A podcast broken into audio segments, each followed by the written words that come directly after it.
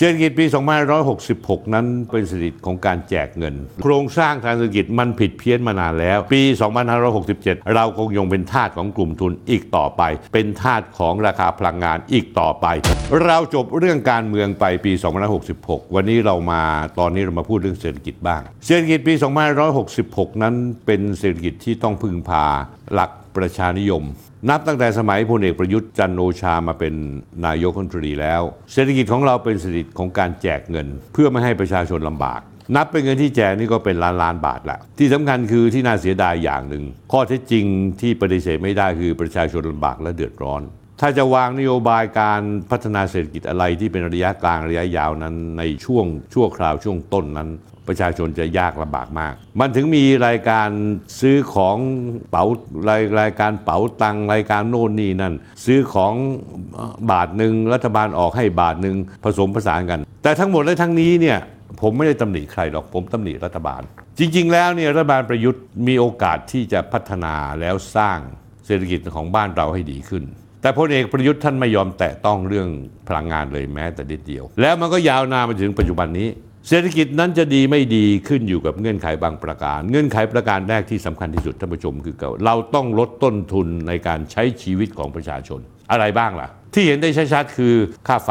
ค่าน้ำมันรถ เชื้อเพลิง เพราะเชื้อเพลิงนั้นหลักๆ แล้วเนี่ยจะเป็นปัญหาหลักที่จะทำให้ทุกสิ่งทุกอย่างในประเทศไทยและทั่วโลกมันแพงขึ้น ถ้าเชื้อเพลิงมันแพงเกินความเป็นจริง โปรดสังเกตคำพูดผม ผมใช้คำว่าแพงเกินความเป็นจริง ประชาชนแบก ราคาค่าน้ำมันที่แพง เพื่อให้ผู้ถือหุ้นบริษัทน้ำมันอย่างเช่นปตทร่ำรวยกันทุกคนท่านผู้ชมไม่เคยสังเกตหรือว่า ภาวะเศรษฐกิจช่วงไหนที่มันตกต่ำแต่ผลประกอบการของธนาคารทุกแห่งผลประกอบการของอุตสาหกรรมพลังงาน หุ้นพลังงาน จะกำไรทุกที และสังเกตยอดกำไรของปตทนั้นจะกำไร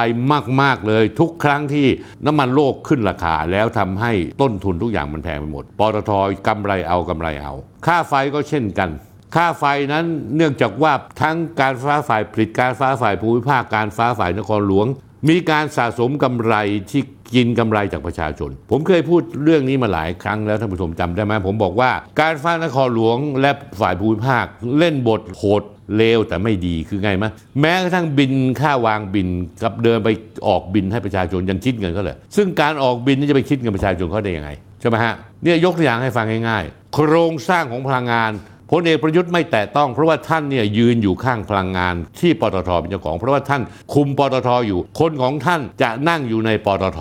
คือบอร์ดปตทนี่ถ้าพลเอกประยุทธ์ท่านไม่เห็นด้วยนี่นะตั้งไม่ได้ เพราะฉะนั้นแล้วกรรมการบอร์ดปตทแล้วคณะกรรมการพลังงานต่างๆเนี่ยล้วนแล้วแต่เป็นคนรุ่นเก่าที่เน้นในเรื่องกำไรให้กับ องค์กรที่ทำงานเรื่องพลังงาน แต่ประชาชนไม่เป็นไร ให้แบกไป ค่าแก๊สอย่างเงี้ยท่านผู้ชม เหมือนอย่างที่แก๊สที่เราสั่งเข้ามาเนี่ยพอสั่งเข้ามาแล้วต้องเอาไปให้ปตทใช้ในกิจการของเปโตรเคมีคอลก่อน ในราคาที่ถูก เมื่อแก๊สหมดแล้วเนี่ยก็ต้องให้ปตทสั่งแก๊สเข้ามา แล้วก็เอาแก๊สที่สั่งเข้ามา เอามาขายประชาชนให้แพงขึ้น เพราะไม่แพงได้ไงเพราะสั่งแก๊สเข้ามาราคาแพง แต่แก๊สราคาถูกที่จากอ่าวไทยนั้น ดันทะลึ่งไปให้องค์กรในปตทนั้นเขาเอาไปใช้ เพื่อทำกิจกรรมทางธุรกิจทางอุตสาหกรรม เช่นเปโตรเคมีคอลแบบนี้เนี่ยรัฐบาลชุดประยุทธ์จันโอชามาจนถึงรัฐบาลชุดเศรษฐาทวีสินก็ไม่ได้แก้ไขเลยแม้แต่นิดเดียว เวลามีน้ำมันขึ้นทีไรท่านผู้ชมสังเกตไหมมาถึงยุครัฐบาลของเศรษฐาทวีสิน วิธีแก้คือแก้แบบควักกระเป๋าซ้ายมาใส่กระเป๋าขวาก็คือว่าบีบบังคับให้ลดราคาน้ำมันราคาไฟ แต่เมื่อลดลงไปแล้วเนี่ยสิ่งที่มันหายไปก็คือว่ารายได้จากรัฐที่จะได้จากภาษีสัมปทามิตก็หายไป เพราะฉะนั้นแล้วรายได้ส่วนที่เป็นของรัฐพร่องไป เพื่อเอาส่วนที่พร่องไปนั้น เอามาลดราคาค่าน้ำมันประชาชน ก็คือว่าไม่ได้ช่วยอะไรเลยแม้ แต่นิดเดียวไม่ได้แก้เป็นปัญหาระยะยาว ด้วยเหตุนี้ปัญหาพลังงานก็เลยเป็นปัญหาใหญ่ และยาวต่อเนื่องมาจนถึงวันนี้ และจะต่อไปอีกจนถึงปีหน้า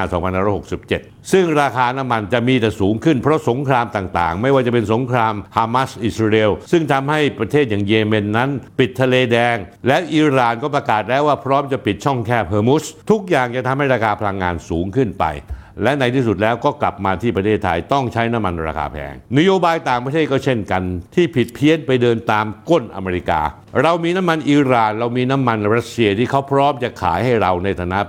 มิตรประเทศ ส่วนลดตั้ง 20-30%บาร์เรลหนึ่งเนี่ยรัสเซียขายอินเดีย 60 เหรียญดอลลาร์เขาก็สามารถขายเมืองไทยได้ถ้าเจรจาดีๆต่ำกว่า 60 เหรียญดอลลาร์แต่เราไม่ซื้อ เพราะว่าเราไปยืนข้างอเมริกา เดินตามตูดอเมริกา แต่พอเราจริง ๆ แล้วประชาชนใช้น้ำมันแพง อเมริกาไม่เห็นมาช่วยเราเลย แม้แต่นิดเดียว นี่คือวิสัยทัศน์ผู้นำท่านผู้ชม ถ้าผู้นำเอาประชาชนเป็นตัวตั้ง อเมริกาจะไม่มีสิทธิ์มีอิทธิพลในการซื้อน้ำมันทำไมเราจะซื้อน้ำมันราคาถูก เพื่อพวกเรากันเอง เพื่อประชาชนคนไทยเองจะใช้น้ำมันราคา ไม่แพงและราคาถูกเนี่ยทำไมเราจะทำไม่ได้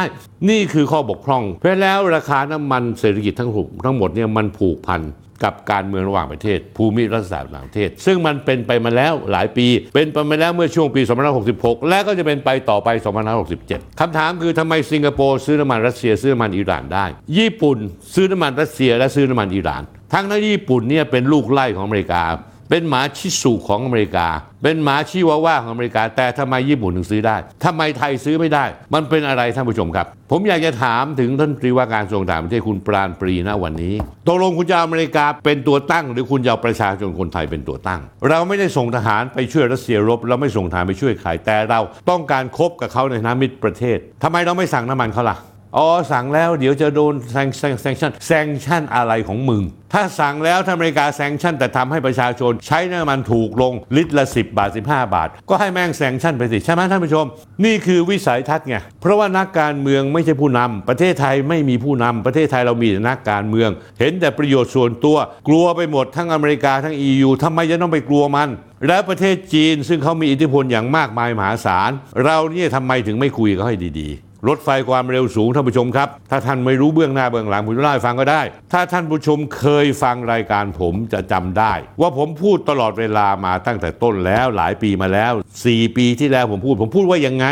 ผมบอกว่าในยะความต้องการที่จะมีรถไฟความเร็วสูงที่เชื่อมต่อจากลาว ลงมาทางอีสานทางเหนือหนองคาย หรือลงมาทางเชียงใหม่ ต่อไปจนถึงมาเลเซียนั้น มันเป็นส่วนสำคัญมากในยุทธศาสตร์ของจีน ที่จะเชื่อมหนึ่งแถบหนึ่งเส้นทาง ให้เชื่อมตะวันเอเชียนออกเฉียงใต้ให้หมดทุกประเทศ แต่เราก็ไปยึกยักเราก็อยากจะทำเอง เหตุผลของการต้องการทำเอง เพราะว่าเรามีนักการเมือง เรามีทหารบางคน เรามีกลุ่มธุรกิจบางคน ที่ต้องการที่จะได้ผลประโยชน์จากการทำเองด้วยการคอร์รัปชันถ้าเราเจรจากับจีนเราบอกว่าเอางี้ดีกว่า เราจะยกเส้นทางที่เขาสร้างให้เขาลงทุนเองทั้งหมดเลย แล้วเจรจากันว่าสร้างเสร็จแล้วค่าโดยสารเนี่ยมันเท่าไหร่ เราขอร้องเขาได้ว่าถ้าเป็นการเดินทางในประเทศระหว่างคนในประเทศของเรานี้ ขอให้ลดค่าโดยสารตรงมาเท่านี้อย่าให้เกินเท่านี้ได้ไหม สิ่งแบบนี้เจรจากันได้ เขาอาจจะต้องการที่ข้างๆ ทางรถไฟเยอะหน่อย เราก็เจรจาได้เนี่ยแต่เราไม่เจรจาเพราะเราอยากทะลึ่งอยากสร้างเอง แล้วเราก็อ้างตลอดเวลาว่า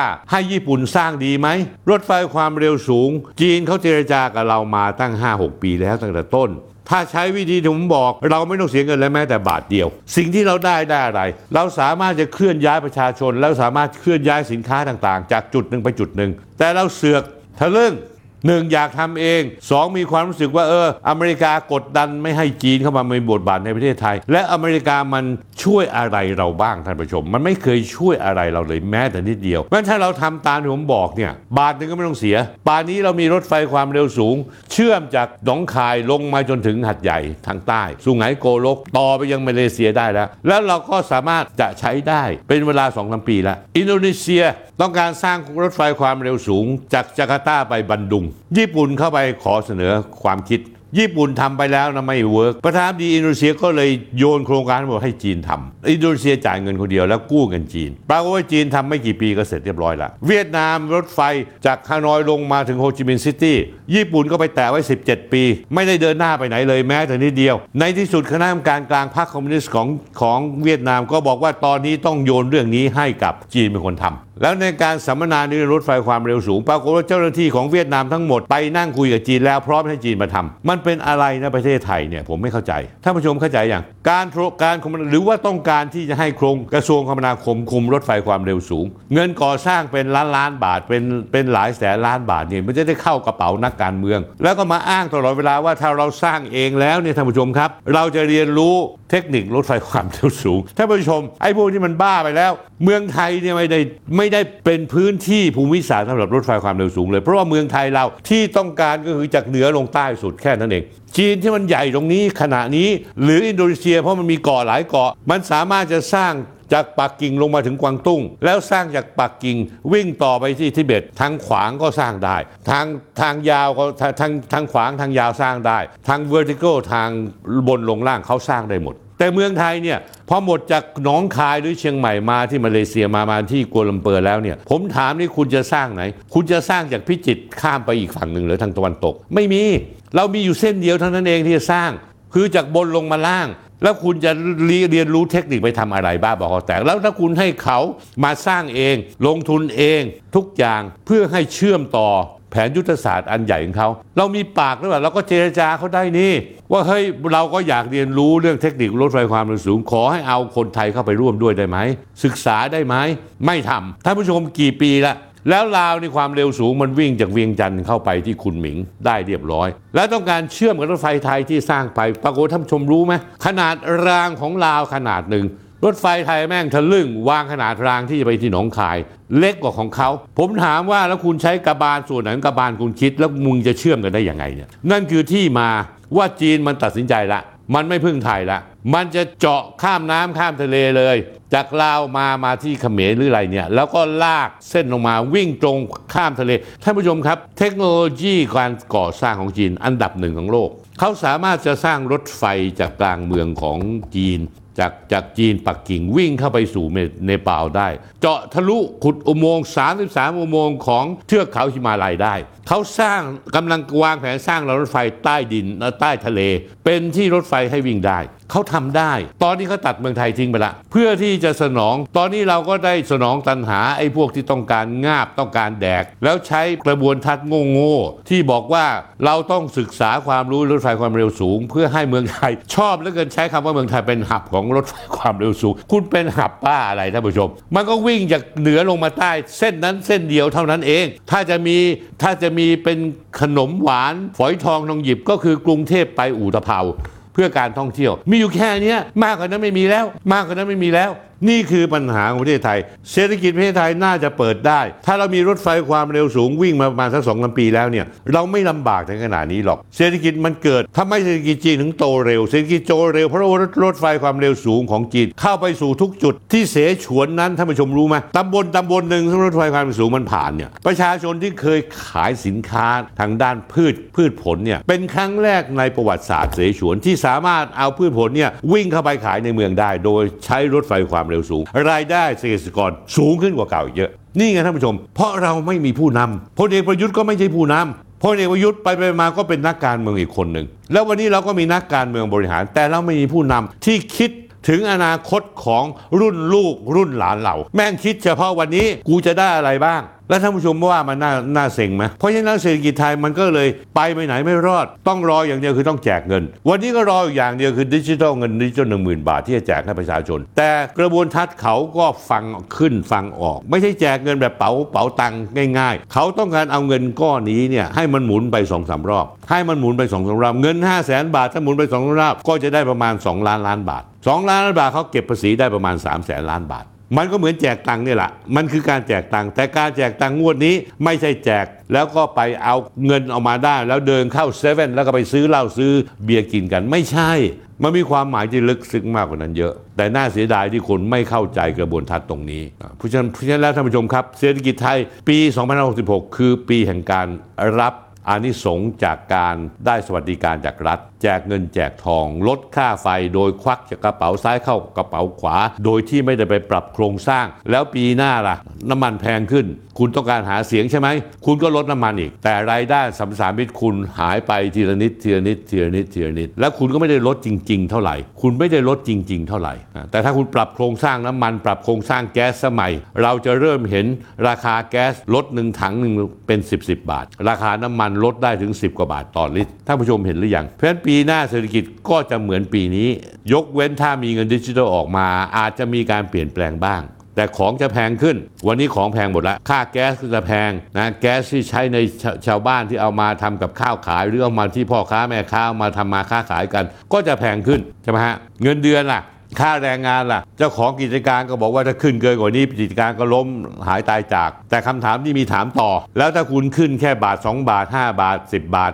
ไอ้คนจนไอ้คนที่แม่งต้องใช้แรงงานเนี่ยมันจะอยู่ได้ยังไงล่ะ มันไม่ใช่เรื่องง่าย แต่บางครั้งบางส่วนของสังคมต้องยอมเจ็บปวดบ้าง บางส่วนของวงการธุรกิจก็ต้องยอมเจ็บปวดกันบ้าง แล้วไม่มีล้วครับ ถ้าเศรษฐกิจมันล่มลงไป เพราะว่าเศรษฐกิจเล็กเศรษฐกิจน้อยล่มลงไปเพราะค่าแรงมันแพง มันก็ต้องมีคนเกิดขึ้นใหม่ ๆขึ้นมาแล้วยอมรับ เหมือนอเมริกาท่านผู้ชมครับ ค่าแรงขั้นต่ำกว่ามันจะมาถึง 15 เหรียญต่อชั่วโมงได้ที่อเมริกาเนี่ยเจ้าของร้านไม่ว่าจะเป็นแมคโดนัลล์ไม่ว่าจะเป็นขายฮอทดอกก็บ่นบอกไม่ได้หรอกตายหาแล้วพวกผมจะอยู่กันได้ไง แต่ในที่สุดมันก็บังคับให้ขึ้น เพราะมันรู้ว่าค่าแรงค่าค่าแรงขั้นต่ำอันเก่าเนี่ย มันต่ำเกินกว่าที่มนุษย์คนคนหนึ่งจะใช้ชีวิตอยู่ได้ เหมือนกับค่าแรงของแรงงานประเทศไทย มันก็ต่ำกว่า ผมยังจำได้ท่านผู้ชม ถ้าท่านผู้ชมอายุใกล้ๆผม สมัยก่อนเนี่ยคนที่มาทำงานบ้านเนี่ยเราให้เงินเดือน 3,000 บาทก็ถือว่าเยอะละวันนี้ท่านผู้ชมหลายคนจ้างพม่ามีใครจ้างได้ต่ำกว่า 9,000 บาท เฉลี่ยแล้วถ้ารวมทั้งค่าอาหารให้อยู่ค่าห้องให้อยู่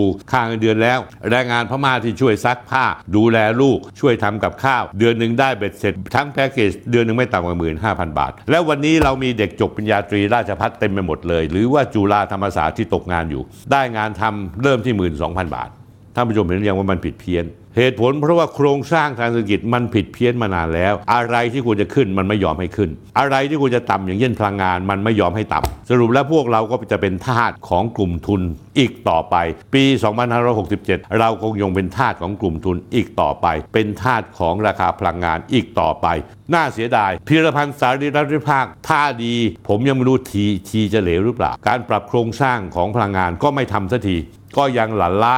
ช้าๆอยู่เหมือนเดิม แล้วผมก็ฟันธงเลยว่าจะไม่มีวันที่จะทำได้สำเร็จ เพราะความตั้งใจจะทำมันจะไม่มี แต่ถ้าตั้งใจจะทำมันทำได้สำเร็จแน่นอน นี่คือลักษณะเศรษฐกิจที่จะเกิดขึ้นในปีหน้า ถ้าอยากดูรายการนี้ไม่มีอะไรสะดุดหรือติดขัด กดไลค์กด Follow และกดแชร์ YouTube ก็เช่นกันท่านผู้ชมครับ เมื่อท่านเข้า YouTube เพื่อดู YouTube เนี่ยถ้าให้ท่านกด Subscribe แล้วกดไลค์แล้วก็แชร์ด้วย กดกระดิ่งที่ YouTube นะฮะท่านผู้ชมครับ อย่าลืมนะครับท่านผู้ชม